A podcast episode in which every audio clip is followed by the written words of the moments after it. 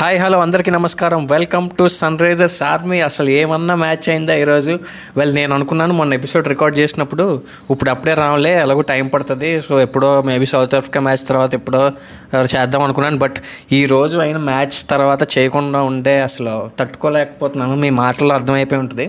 So ఇంకా ఎటువంటి time waste చేయకుండా డైరెక్ట్గా మధు గారు నడుదాం మధు గారు ఏంటి? ఎలా ఉంది మ్యాచ్ మ్యాచ్ గురించి చెప్పే ముందు ఒక సినిమా డైలాగ్ గుర్తొస్తుందండి. రీసెంట్గా వచ్చిన గాడ్ ఫాదర్ సినిమాలో కొన్ని కొన్ని సార్లు రాజ్యాన్ని కాపాడుకోవడానికి రాజ్య సేనాధిపతిగా వస్తాడని అదే ఈ రోజు జరిగిందండి మ్యాచ్లో ఆ రాజు ఎవరు కాదు మన కింగ్ కోహ్లీ. అంతే అండి భలే చెప్పారండి అసలు. నిజంగా అసలు అసలు మ్యాచ్ గురించి మాట్లాడుకుంటే ఫస్ట్ మనం టాస్ అంత పక్కన పెడదాం. అసలు లాస్ట్ ఓవర్ ఎస్పెషల్లీ ఆ నసీం మన ఎవరండి? లాస్ట్ సెకండ్ ఓవర్ వేసింది మన తిన పేరు ఏంటి. లేదండి లాస్ట్ సెకండ్ ఓవర్ మన రాఫ్ హరీష్ రావు. హరీష్ రాఫ్. హరీష్ రాఫ్ వేసిన బాల్ మన సెకండ్ లాస్ట్ బాల్ ఉంటుంది కదా ట్వంటీ ఎయిట్ ఆఫ్ ఎయిట్ అప్పుడు స్లోవర్ బాల్ వేస్తాడు కదండి. ఆ స్లోవర్ బాల్ని లాంగ్ ఆఫ్ మీదగా అసలు అది వేరే లెవెల్ షాట్ అండి అసలు. That was the shot of the day అండి వెనకాలకి జరిగి కొట్టాడండి అది షాట్ మామూలుగా కాదు అది చాలా బౌన్స్ వచ్చింది. అయినా సిక్స్ దాన్ని టేకప్ చేశాడంటే Virat Kohli mind blowing shot అనుకోవచ్చు దాన్ని. అక్కడే మ్యాచ్ టర్న్ అయిపోయింది కూడా అక్కడే. అవునండి. తర్వాత ఇంకా అయిన డ్రామా అంతా స్లోగా మాట్లాడదాం. సో మధు గారు మీకు మీకు మేము బిగ్గెస్ట్ విరాట్ కోహ్లీ ఇన్నింగ్స్ పక్కన పెడితే మీరు జనరల్గా ఈ మ్యాచ్ని ఎలా చూసారు అంటే పిచ్ ఎలా ఉందంటారు మీ దృష్టిలో? పిచ్ కండిషన్ వచ్చేసి మనం మిగతా దుబాయ్ పిచ్చెస్ లాగా ఫస్ట్ బ్యాటింగ్కి ఫేవర్గా ఉంటది సెకండ్ బ్యాటింగ్ ఫేవర్గా ఉంటది అనేది లేకుండా మ్యాచ్ మొత్తానికి కూడా పిచ్ ఒకే విధంగా ఉంది. అదే విధంగా కాస్త స్వింగ్ కూడా అవుతుంది బాల్. మంచి వెదర్ ఉంది. పిచ్ కండిషన్ చాలా టీ ట్వంటీ కి తగ్గట్టుగా ఉందని చెప్పుకోవచ్చు అండి నేనైతే ఫస్ట్ ఫస్ట్ నాకు తెలిసి మెల్బోర్న్లో నేను చాలా మ్యాచెస్ చూశాను. బిగ్ బ్యాష్ కూడా చూస్తుంటాను. అండ్ దాంట్లో మన మెల్బోర్న్ స్టార్స్కి తిని ఆడతాడు. మన హరీష్ రాఫ్ దానికి ఆడతాడు అనమాట సో జనరల్గా నాకు కొంచెం ఐడియా ఉంది ఎలా అవుతుంది. అండ్ ఇంతకుముందు ఇండియా ఆడినప్పుడు కూడా చూశాను. బట్ ఈసారి నాకు వికెట్ అయితే చాలా పేస్ ఉన్నట్టు అనిపించిందండి. ఎందుకంటే మనకి ఫస్ట్ బాల్ భూవి వేసినప్పుడు వేసిన బాల్ వన్ ట్వంటీ ఫైవ్ ఎంతో. బట్ అది మాత్రం ఒక వన్ వన్ ఫార్టీ వేసినట్టు ఆ బౌన్స్ ఆ క్యారీ చూసారా అది? అవును. అవును నాకు తెలిసి ఇది క్విక్కెస్ట్ అనుకుంటా. రీసెంట్ టైమ్స్లో మెల్బోర్న్ వికెట్లో యాక్చువల్లీ భూవి కూడా ఈరోజు చాలా బాగా స్టార్ట్ చేశాడండి. బౌలింగ్ మనం అంటే లాస్ట్ ఆసియా కప్లో తర్వాత భూవి మీద చాలా కంట్రవర్సీ నడిచింది. కానీ భూవి ఈరోజు ఎక్సలెంట్ అంటే తను స్టార్ట్ చేసి బ్యాట్స్మెన్ని కొద్దిగా డాట్ బాల్స్ పడి ఇబ్బంది పెట్టడం అనేది మ్యాచ్కి అది రిధమ్ అనుకోండి. అవునండి అసలు నాకు తెలిసి ఇంకా అంతకుమంది ముందుకు వస్తే మనం నాకు తెలిసి మన మేజర్ బిగ్గెస్ట్ ప్లస్ పాయింట్ ఏంటంటే అండి మనకి టాస్ గెలిచి ఫీల్డింగ్ ఎంచుకోవటం నా దృష్టిలో. ఎందుకంటే ఒకవేళ మనమే కనుక రివర్స్లో ఉంటే మేబీ రిజ్వాను బాబర్ చాలా బాగా చేసేస్తారు కదా. సో ప్రాబ్లీ వాళ్ళకి ఎడ్జ్ ఉండేది. నాకు తెలిసి టాస్ దగ్గర ఈరోజు దేవుడు మనతో ఉన్నాడు. అసలు జనరల్గా రోహిత్ శర్మ మెయిన్ మ్యాచ్లో టాస్ ఓడిపోతూ ఉంటాడు బట్ ఈసారి గెలిచాడు. సో ఐ థింక్ అది కూడా ఒక పెద్ద పాజిటివ్ మనకి. నిజమండి. టాస్ కూడా మనకు పాజిటివ్ అనుకోవచ్చు. కాకపోతే ఈ పిచ్ మీద టాస్ కంటే మన బౌలింగ్ని మెచ్చుకోవచ్చు. ఎందుకంటే ఒకవేళ సెకండ్ కండిషన్స్లో కూడా వాళ్ళ పాకిస్తాన్ బౌలింగ్ స్టార్టింగ్ చూస్తే అదే విధంగా పడింది కాబట్టి మన బౌలింగ్ వాళ్ళు స్టార్ట్ చేయడం అనేది చాలా బాగుంది. అదే విధంగా హర్షదీప్ ఫస్ట్ బాల్కి తన కెరియర్లో టీ ట్వంటీస్లో వరల్డ్ కప్లో ఆడడం ఫస్ట్ కానీ ఆ ఫస్ట్ బాల్ కే వికెట్ తీయడం అది బాబా ఆజం వికెట్ తీయడం అనేది చాలా చక్కగా అనిపించింది. మనకు ఒక లెఫ్ట్ హ్యాండ్ మరో జహీర్ ఖాన్ దొరికింది అనిపించిందండి అవునండి అసలు ఫస్ట్ వరల్డ్ కప్ మ్యాచ్ నాకైతే ఇది కామెంటేటర్ హర్ష బోగ్లా కాదు. రవిశాస్త్రి గారు ఉన్నారు అనుకుంటా ఆ టైంలో సో తను ఒక మాట అన్నాడు this is is first world cup game అని. ఓ అవును కదా అని నాకు అప్పుడు తట్టింది అంటే తను చూడటం మనం బాగా అలవాటు అయిపోయింది కదా. సో అతను ఒక ఎక్స్పీరియన్స్ ప్లేయర్గా కన్సిడర్ చేసేస్తున్నాం మనం. అండ్ ఎస్పెషల్లీ ఆ బాబర్ వికెట్ చూసారా? First first ball in swing అయింది అసలు. స్టోప్ అండి అది మాత్రం. అవునండి. ఆ తర్వాత కూడా మనం పవర్ ప్లేయర్ చూసుకుంటే ఎక్కడా కూడా ఛాన్స్ ఇవ్వలేదు కదా. మన వాళ్ళు కట్టుదిట్టంగా బౌలింగ్ చేశారు. చాలా అంటే చాలా బాగా వేశారు టెన్ ఓవర్స్ వరకు మన వాళ్ళు చక్కగా వేశారు ఆ తర్వాత అశ్విన్ హర్ష హర్షల్ హర్షల్ పటేల్ ఆ, అక్షర్ పటేల్ని ఒక ఎప్పుడైతే ఇఫ్తికర్ ఒక సిక్సర్స్తో కొట్టాడో అప్పుడు అనిపించింది. కొంచెం భయం అనిపించింది. అబ్బా బిగ్ టార్గెట్ ఇచ్చేలా ఉన్నారా బాబు అనిపించింది. కానీ తర్వాత షమ్మి వచ్చి బ్రేక్ చేయడం మ్యాచ్కి అక్కడ అక్కడ టర్నింగ్ అయిపోయింది. షమ్మి ఎప్పుడైతే అవుట్ వికెట్ చేశాడో అక్కడ మ్యాచ్ టర్న్ అయిపోయింది. అవునండి ఎక్సలెంట్ వికెట్స్ ఈ వికెట్ అనేది మనం చూసాం. ఏ- బౌలర్స్కి వికెట్ బాగా సెట్ అవుతుందంటే one Mohammed Shami and second the second hero of this match అని చెప్పుకోవచ్చు కదండి హార్దిక్ పాండ్యా కాబట్టి hero. కనుక ఉండి ఉంటే స్కోర్ ఇంకా ఎక్కువ పెరిగేది కాబట్టి తను కూర్చోబెట్టడం అనేది ప్లస్ అయింది. తను ఆల్రౌండర్గా ఇటు బౌలింగ్లో పర్ఫార్మెన్స్ ఇచ్చాడు అటు బ్యాటింగ్లో పర్ఫార్మెన్స్ ఇచ్చాడు. అవునండి. నాకు తెలిసి ఆ ఒక్క అక్షర్ పటేల్ ఓవరే కొంచెం మొమెంటం షిఫ్ట్ అయింది. సో మేబీ అక్కడే ఎక్కువ రన్ లీప్ అయిపోయి. ఇంకా ఎండింగ్లో చూసుకుంటే మనకి ఈ షాన్ మషూద్కి మంచి సుడున్నట్టు ఉందండి ఈరోజు ఒక రన్అట్ కోహ్లీ అది పరిగెత్తుకుని వెళ్ళి కొట్టినా కొట్టేసేవాడేమో. అండ్ నెక్స్ట్ మన క్యాంప్కి తగిలింది కదా. యాక్చువల్లీ కోహ్లీ ఫీల్డింగ్లో మిస్టేక్ చేయడం అనేది రేర్ రేర్గా జరుగుతుంది. అది రన్అట్ గత మ్యాచ్లో మనం ప్రాక్టీస్ మ్యాచ్లో కూడా చూసాం. ఆస్ట్రేలియా మీద కొట్టిన బ్రిలియంట్ రన్అట్ అట్లాంటి కోహ్లీ సింపుల్ రన్అట్ని మిస్ చేయడం అనేది నిజంగా నాకు ఆశ్చర్యం అనిపించింది. కోహ్లీ రన్అట్ మిస్ చేశాడా అనిపించింది. అవునవును ఎవరు నమ్మలేకపోయారు. కాకపోతే చాలాసార్లు కూడా నెక్స్ట్ అశ్విన్ వేసిన ఒక బాల్ తన కెమెరాకి తైలా అయిపోద్ది కదా. లేకపోతే పండే పట్టేసి కూడా ఆ క్యాచ్ కూడా. సో ఇవన్నీ లేకపోతే నాకు తెలిసి వాళ్ళు వన్ వన్ ఫార్టీ కూడా కొట్టుంటారు తన ముందే కనుక అవుట్ అయిపోయి ఉంటే. మధ్యలో ఒకసారి కోహ్లీకి ఒక క్యాచ్ కూడా డ్రాప్ చేసాడు అంటే అది చాలా కష్టంగా ఉంది. క్యాచ్. దాన్ని పట్టడానికి ట్రై చేశాడు. అశ్విన్ కూడా ఒక క్యాచ్ పట్టాడు. అది కూడా బౌన్స్ అయ్యి చేతిలో పడింది కాబట్టి దాన్ని కూడా అవుట్ ఇవ్వలేదు అవి కనుక అవుట్ అయి ఉంటే ఇంకా మ్యాచ్ వేరేలాగా ఉండేదండి. అవునండి. కాకపోతే ఎంత వేరేలాగా ఉన్నా మనం ఎంత మంచి మ్యాచ్ చేసుకోవాలని కాదు కాబట్టి దేవుడు ఏది చేసినా మంచిగా చేస్తారు అంటంలో ఏదో ఒక పరమార్థం ఉంటుంది. సో నెక్స్ట్ ఇంకా మేజర్గా అంటే ఇది కన్సర్న్ కాదు బట్ ఆ నైన్టీన్త్ ఓవర్ అనేది ఇంకా మనకి వదిలిపెట్టట్లేదండి మధు గారు. ఏం చేయాలంటారు దాన్ని మరి? తీసేయాలంటారా నైన్టీన్త్ ఓవర్ని? నిజంగా అది ఇబ్బందికరంగానే ఉంది. కాకపోతే మరీ ఇంతకు ముందు మ్యాచెస్లో ఉన్నంత ఇబ్బంది అయితే పెట్టలేదండి. కాకపోతే రన్స్ అయితే వచ్చేసాయి. నైన్టీన్త్ ఓవర్లో మళ్ళీ రన్స్ వచ్చాయి. అది కూడా మనం చూసుకోవాలి మరి నెక్స్ట్ మ్యాచెస్లో ఏం చేస్తారని. అదొకటి. నెక్స్ట్ కాకపోతే మనకి నాకైతే మేజర్గా బౌలింగ్లో బాగా నచ్చిన విషయం ఏంటంటే అండి అశ్విన్ కూడా ఎక్కడా కూడా తనకి పిచ్ నుంచి అంత అసిస్టెంట్ లేకపోయినా కన్సిస్టెంట్గా పేస్ వేరీ చేస్తా లెంత్ వేరీ చేస్తా కొంచెం వైడ్గా బౌలింగ్ చేయడం అవి చేశాడు బ్యాట్స్మెన్కి సో అక్కడ అక్షర్ పటేల్ కొంచెం ఒకే జోన్లో ఎయిటీ వేసి వేసి కొంచెం అక్కడ ఇఫ్త్ మన ఎవరు? ఇఫ్తికారే కదా బాగా కుమ్మేసాడు తన్ని. అవును. త్రీ సిక్స్ ఆ. Okay over ya so and unfortunate Axar Patel కూడా రన్అట్ అది చాలా అన్ఫార్చునేట్ రన్అట్ అదేంటండి అది? అవుట్ కరెక్ట్గా తగిలిందా? లేకపోతే స్టంప్స్తో చేతితో స్టంప్స్ లేపాడా? బాల్ రెండు ఒకేసారి తగిలాయా? బాల్ అయితే తర్వాత తగిలింది అనిపిస్తుంది స్టంప్స్కి ముందు చేయి తగిలిన తర్వాతనే బాల్ తగిలింది. కాకపోతే ఇక డౌట్ ఆఫ్ బెనిఫిట్ కింద అవుట్ ఇస్తారు కాబట్టి ఈ మనకి ఇది టూ డైమెన్షనల్ కదా మనకి అక్కడ ఏమైందో తెలియదు. సో ఫ్రేమ్స్ బట్టి చూసుకుంటే అది తగిలినట్టే ఉంటుంది. ఒక యాంగిల్ నుంచి ఒక యాంగిల్ నుంచి తగిలినట్టు ఉంది కదా. అవునండి. అంటే ఆ, రన్అట్ని మనం కన్సిడర్ మనకు వ్యతిరేకంగా ఇచ్చారు అనుకుంటే మనకు లాస్ట్ ఓవర్లో జరిగిన నో బాల్ కూడా కొంచెం కాంట్రవర్సీ ఉంది దాని గురించి ఇంకా వద్దాం వద్దాం వద్దాం. వద్దాం అండి అక్కడికి వద్దాం. సో తర్వాత చూసుకుంటే ఓపెనింగ్ ఇంకా నేను ఫిక్స్ అయ్యాను ఏంటంటే ట్వీట్ కూడా చేశాను నేను. ఈ ఈ మ్యాచ్ మనం గెలవాలంటే ఐ థింక్ వన్ సిక్స్టీ ఆ పిచ్ మీద వాళ్ళకున్న బౌలర్స్కి మంచి స్కోర్ అండి డిఫెండబుల్ స్కోరే అండ్ అండ్ నెక్స్ట్ మనకి బ్యాటింగ్కి దిగినప్పుడు నేను ఫిక్స్ అయ్యాను. విరాట్ కోహ్లీ తోపు అవుతాడు. సో ఎలాగైనా తను తను ఉంటే చాలు అనుకున్నాను. స్టార్టింగ్ స్టార్టింగే విరాట్ కోహ్లీ అవుతాడని మనం లాస్ట్ టైం మాట్లాడుకున్నప్పుడు కూడా చెప్పాము. ప్రివ్యూ మాట్లాడుకున్నప్పుడు. అంటే ఇది పెద్దగా మనం చెప్పాలా ఏంటంటే అది మనం అది మన క్రెడిట్ ఏం కాదు అది ఇంకా. దట్ ఈస్ గివెన్ అది ఇంకా ఎవరైనా నా ప్రెవర్ ప్రెజర్ సిచ్యువేషన్లో ఇండియన్ టీంలో ఏదైనా batsmen నమ్మాలనుకుంటే number one Virat Kohli number two SKY number three Pandya and openers expect చేశానండి. నేను కేఎల్ రాహుల్ డెఫినెట్గా స్ట్రగుల్ అవుతాడని ఎక్స్పెక్ట్ చేశాను. సో అవుట్ అయ్యాడు. సో నేను పెద్దగా తను బ్రేమ్ చేయదలుచుకోలేదు. ఎందుకంటే tough conditions to bat both రోహిత్కిను అతనికి సో ఏమంటారు? అంతే కదా. మరీ అంత క్రిటికల్గా ఉండక్కర్లేదు కదా. యాక్చువల్లీ నసీం షా బౌలింగ్కి రాహుల్ చాలా సార్లు స్ట్రగుల్ అవుతున్నాడు అండి మరి ఎందుకు తను ప్రెషర్ తీసుకుంటున్నాడా తన బౌలింగ్ రావడాని అనేది చూడాలి మరి. ఫర్దర్ మ్యాచెస్లో నాకు తెలిసి సెమీస్లో సెమీస్ సెమీస్లో గనక పాకిస్తాన్ విన్ అయితే గనక ఫైనల్లో మనకి పాకిస్తాన్ వచ్చే అవకాశం ఉంటది. మన వాళ్ళు గనక సెమీస్లో న్యూజిలాండ్ ఆర్ ఆస్ట్రేలియా మనకు పడొచ్చు. అంటే ఇంకా గేమ్స్ మిగతా మ్యాచెస్ జరిగిన తర్వాత చెప్పొచ్చు. బట్ నేను అనుకున్నాను నా ఎక్స్పెక్టేషన్ అయితే ఆ అటు గ్రూప్ నుంచి న్యూజిలాండ్ కానీ ఆస్ట్రేలియా కానీ సెమీస్కి వచ్చే అవకాశం ఉంది కాబట్టి మరి మన టీం కి ఎవరు పడతారనేది చూడాలి. యా అండ్ తర్వాత చూసుకుంటే మనకి ఈ నాకైతే ముఖ్యంగా మన హరీష్ రాఫ్ ఈ బౌలింగ్ వేసాడు కదండి. స్కై వికెట్ తీసాడు కదా. స్కై మాత్రం వేరే లెవెల్లో వేరే పిచ్ మీద ఆడుతున్నట్టు స్టార్ట్ చేశాడు.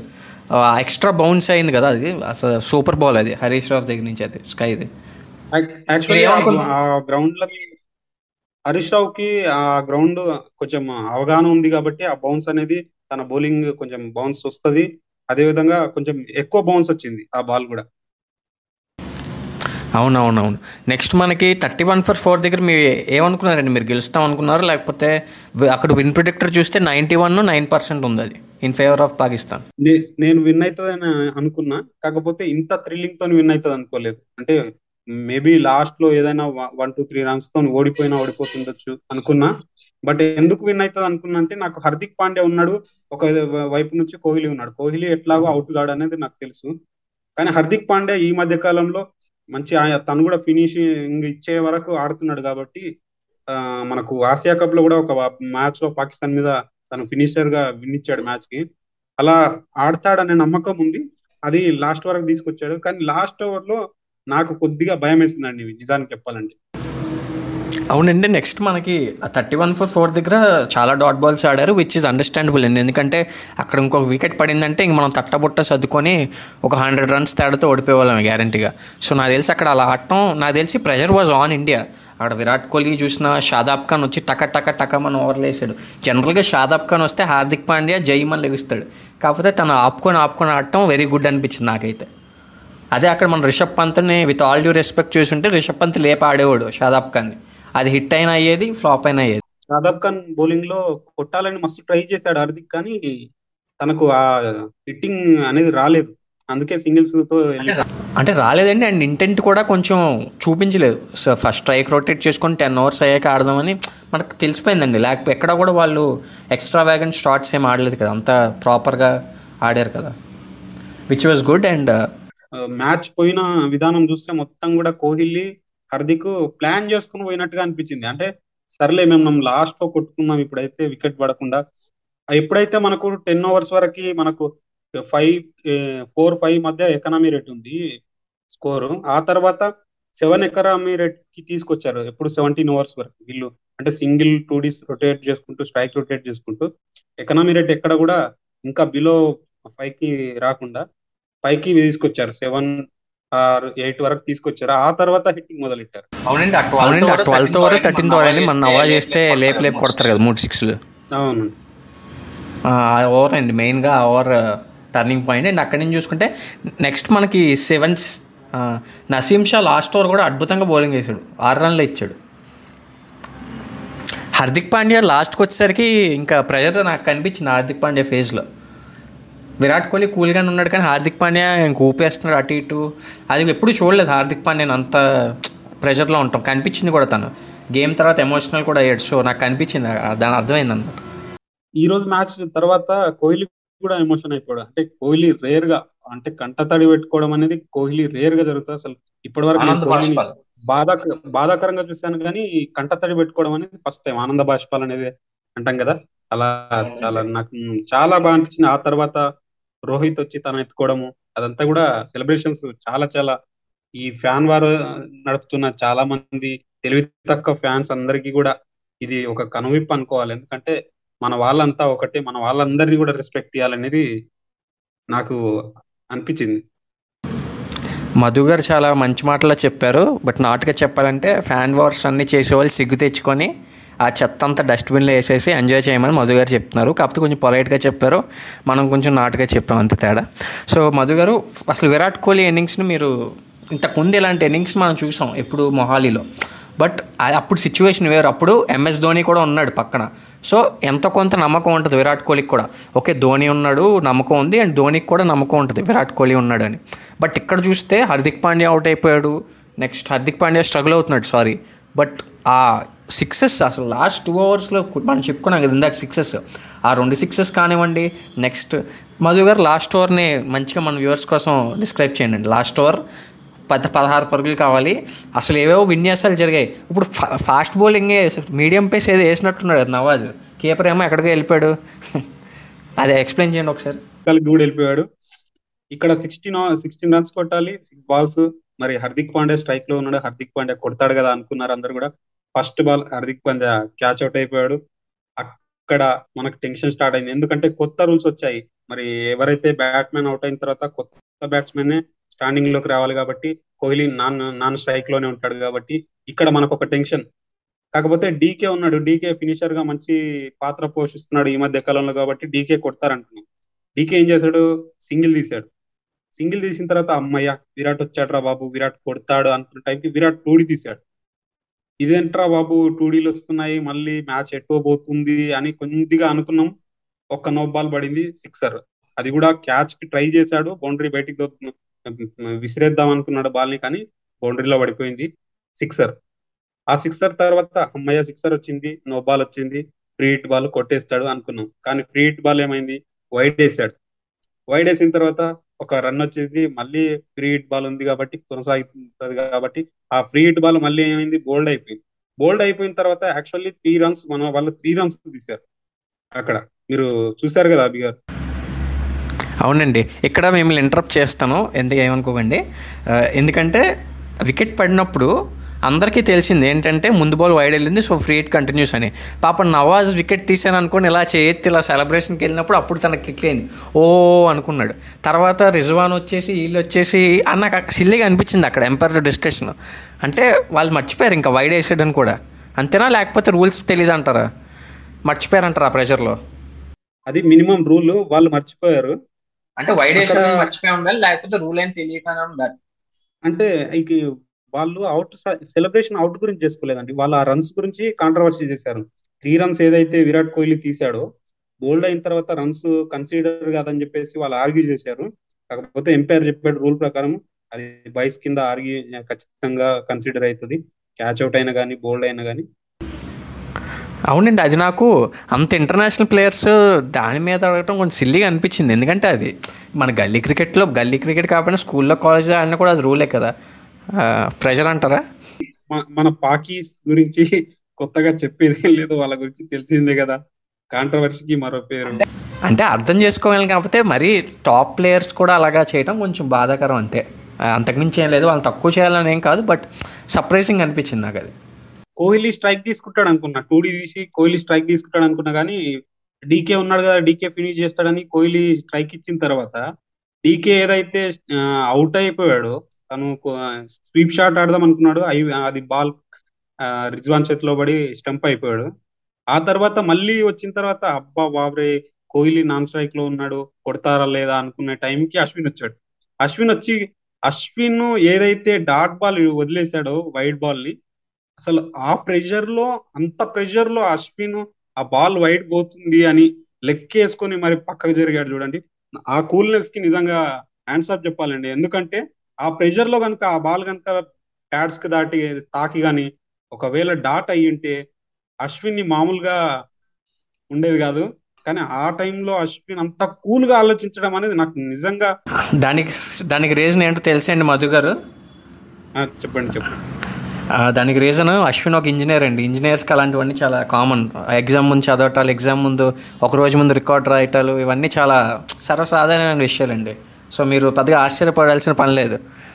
నేను నేను అనుకునేవాడిని ఎం వన్ సబ్జెక్ట్ భయపడతారు ఇంజనీర్స్ ఇంత టెన్షన్ పడతారు.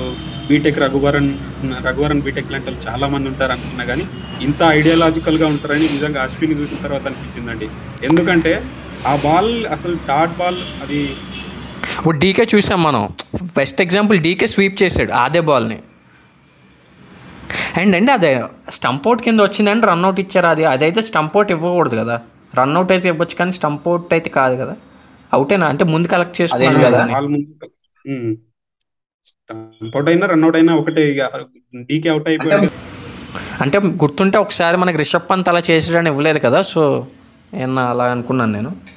మేబీ ఇక్కడ బాల్ పడింది కాబట్టి అది రన్అట్ కింద కన్సిడర్ చేసి ఉంటారు ఆ తర్వాత మళ్ళీ కూల్గా కొట్టేశాడు సింగ్ స్కోర్ కూడా. అశ్విన్ చాలా ఫినిష్ అని చెప్పొచ్చు.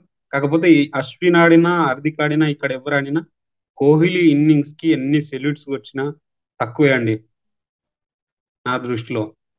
ఏదైతే రావు బౌలింగ్లో రెండు సిక్సర్లు కొట్టాడో అక్కడ మ్యాచ్ని మొత్తాన్ని టర్నింగ్ చేశాడు. ఆ మ్యాచ్ ఆ ఓవర్లో కనుక రెండు సిక్సర్లు కొట్టకుండా ఒక రెండు ఫోర్లు పోయినా కానీ ఇండి మీద ప్రెషర్ ఖచ్చితంగా ఉండేది. అసలు వేరే లెవెల్ అండి. నెక్స్ట్ ఒక ball eighteenth over first ball అనుకుంటా అది. వన్ బౌన్స్ ఫోర్ వెళ్తుంది. జస్ట్ మిస్ అది సిక్స్ అసలు వేరే లెవెల్ అండి. నిజంగా మాత్రం వన్ ఆఫ్ నేను చూసిన వాటిలో ఇప్పుడు వరకు నేను cricket two thousand seven world cup final నుంచి చూస్తున్నాను. అది కూడా ఇండియా పాకిస్తాన్ మ్యాచే. ఈ రోజు కూడా ఇండియా పాకిస్తాన్ మ్యాచే ఈ మ్యాచ్ ఫై బెస్ట్ అండి నాకు. నాకు ఈ మ్యాచ్ చూస్తుంటే టూ థౌజండ్ సెవెన్లో టీ ట్వంటీ వరల్డ్ కప్లో మొదటి మ్యాచ్ గుర్తొచ్చిందండి. మిస్బావులకు రన్అట్ కావడము తర్వాత bowled out bowled out bowling ఇవ్వడము ఇవన్నీ కూడా నాకు మ్యాచ్ గుర్తొచ్చింది. అరే బాబు ఇదే అయిపోద్దా? సూపర్ ఓవర్ ఆడతారా ఏంట్రా బాబు అనిపించింది. నాకు టూ థౌజండ్ సెవెన్ మ్యాచ్ చూస్తుంటే టూ థౌజండ్ సెవెన్ మ్యాచ్ మైండ్లో వెళ్తూ ఉంది. అవునండి. అండ్ ఎస్పెషల్లీ అయిపోయిన తర్వాత మరి సెలబ్రేషన్స్ నేను చూడలేదు సెలబ్రేషన్స్ ఏమవుతున్నాయి. నా సెలబ్రేషన్స్లో నేను ఉన్నాను. ఇల్లంతా తిరిగేస్తున్నాను అరిచేస్తున్నాను. నేను మా తమ్ముడు మా ఫ్రెండ్స్ ఇద్దరు ముగ్గురు వచ్చారు. అలా చక్కగా కూర్చొని చూస్తున్నాం. సో మొత్తం ఇల్లంతా తిరిగేస్తున్నాం. మేడం మీదకి వెళ్ళిపోయాము వచ్చాము వచ్చి చూసేసరికి కొంచెం విరాట్ విరాట్ కోహ్లీని ఎత్తేస్తున్నాడు రోహిత్ శర్మ. సో తర్వాత చూశాను సోషల్ మీడియాలో ఇలాగ విరాట్ కోహ్లీ ఎమోషనల్ అవటం ఇదంతా. So one of the most memorable అండి. నాకు తెలిసి ప్రతి ఒక్కరికి కూడా. కానీ క్రౌడ్ మాత్రం ఎక్కడెక్కడి నుంచి వచ్చారండి అసలు? మనం జాతీయ గీతం పాడిన తర్వాత రోహిత్ శర్మ కూడా ఎమోషనల్ అయిపోయాడు. మీరు అబ్జర్వ్ చేశారో లేదో. Starting match starting. లోని. ఆ, జాతీయ గీతం అయిపోయిన తర్వాత రోహిత్ శర్మ ఏడ్చాడు. ఎందుకంటే తను మొదటిసారి కెప్టెన్సీలో ఐసీసీ టోర్నీలో చేస్తున్నాడు. అదే విధంగా ఇన్నాళ్ళు టీం కాడిన ఏదో ఒకటి సాధించాలి అనే కసి తన కళ్ళలో కనిపించింది. బాధ కసి కనిపించింది. అంటే ఇన్ని ఆసియా కప్ ఓటమి తర్వాత అవమానాలు పడ్డం మా టీము గెలవాలనే కసి కనిపించింది నాకైతే. అవును నిజంగా అది జనరల్గా అంత నైంటీ థౌసండ్ మనకు టీవీలో చూస్తున్నప్పుడే మనకు కూడా గూస్ బంప్స్ వచ్చాయి. సో డెఫినెట్గా తర్వాత విరాట్ కోహ్లీ తను హక్ చేసుకుంటారు అది అయిపోయిన తర్వాత. చాలా మంచి స్వీట్ మెమరీస్ స్వీట్ మూమెంట్స్ ఇవన్నీ కూడా. సో నాకు తెలిసి Virat Kohli's number one knock in T twenties the best T twenty game I have ever seen ఈ రెండు నా దృష్టిలో అండి. మీ దృష్టిలో? సేమ్ అండి సేమ్ అండి. నో ఆర్గ్యుమెంట్స్ ఇంక దీంట్లో. ఇప్పుడు చెప్పండి ఈ బూట్స్తో ఇప్పుడు మనం నేను ప్రి- నేను ఏం ప్రిడిక్ట్ చేశాను? మీరైతే డైరెక్ట్గా సెమీస్కి వెళ్ళిపోతారు పక్కా అన్నారు. నేనేం ప్రిడిక్ట్ చేశాను? మన ఈ మ్యాచ్ గెలిస్తే సెమీస్ గ్యారంటీ అన్నారు. సో నేనైతే సెమీస్ గ్యారంటీ అంటున్నాను. ఈ బూస్ట్ నాకు తెలిసి తీసుకెళ్ళాలి ఫైనల్ వరకు. ఫైనల్ ఏమో తెలియదు బట్ ఈ బూస్ట్ మాత్రం తీసుకెళ్ళాలి. డబుల్ బూస్ట్ అనడం బెటర్ అండి. ఇది బూస్ట్ కంటే డబుల్ బూస్ట్ అనడం బెటర్. ఒక పన్నెండు రెడ్ బుల్ తాగిస్తే వచ్చిన ఎనర్జీలో ఉంది టీమిండియాకి ఇప్పుడు. కాకపోతే కొంచెం కంట్రోల్ చేసుకొని డెఫినెట్గా రాహుల్ ద్రావిడ్ ఉన్నాడు కాబట్టి మన కంగారు పడక్కర్లేదు. కూల్ చేస్తాడు జనాలందరినీ. సో లాస్ట్ లాస్ట్లో మనం ఒక రీల్ పెట్టారండి ఐసీసీ వాళ్ళు చూసారా మీరు? Uh, రాహుల్ ద్రావిడ్ ఇలా హక్ చేసుకొని విరాట్ కోహ్లీని తర్వాత అలా గ్రౌండ్లోకి వెళ్ళటం. నేను నేను ఎక్కడి వరకు అంటే మన విరా విరాట్ని రోహిత్ ఎత్తుకున్నప్పటి వరకు చూశానండి. తర్వాత మళ్ళీ చూడలేదు నేను. తర్వాత కూడా చాలా మంచి మన వ్యూవర్స్ చాలా మంది చూసుంటారు మన లిజనర్స్ చాలా బాగా అయింది. డెఫినెట్గా one of the finest match జనరల్గా అసలు ఈరోజు ప్లాన్లో లేదు మధు గారు. మధు గారు మీరు కూడా మనం అనుకున్నాం కదా.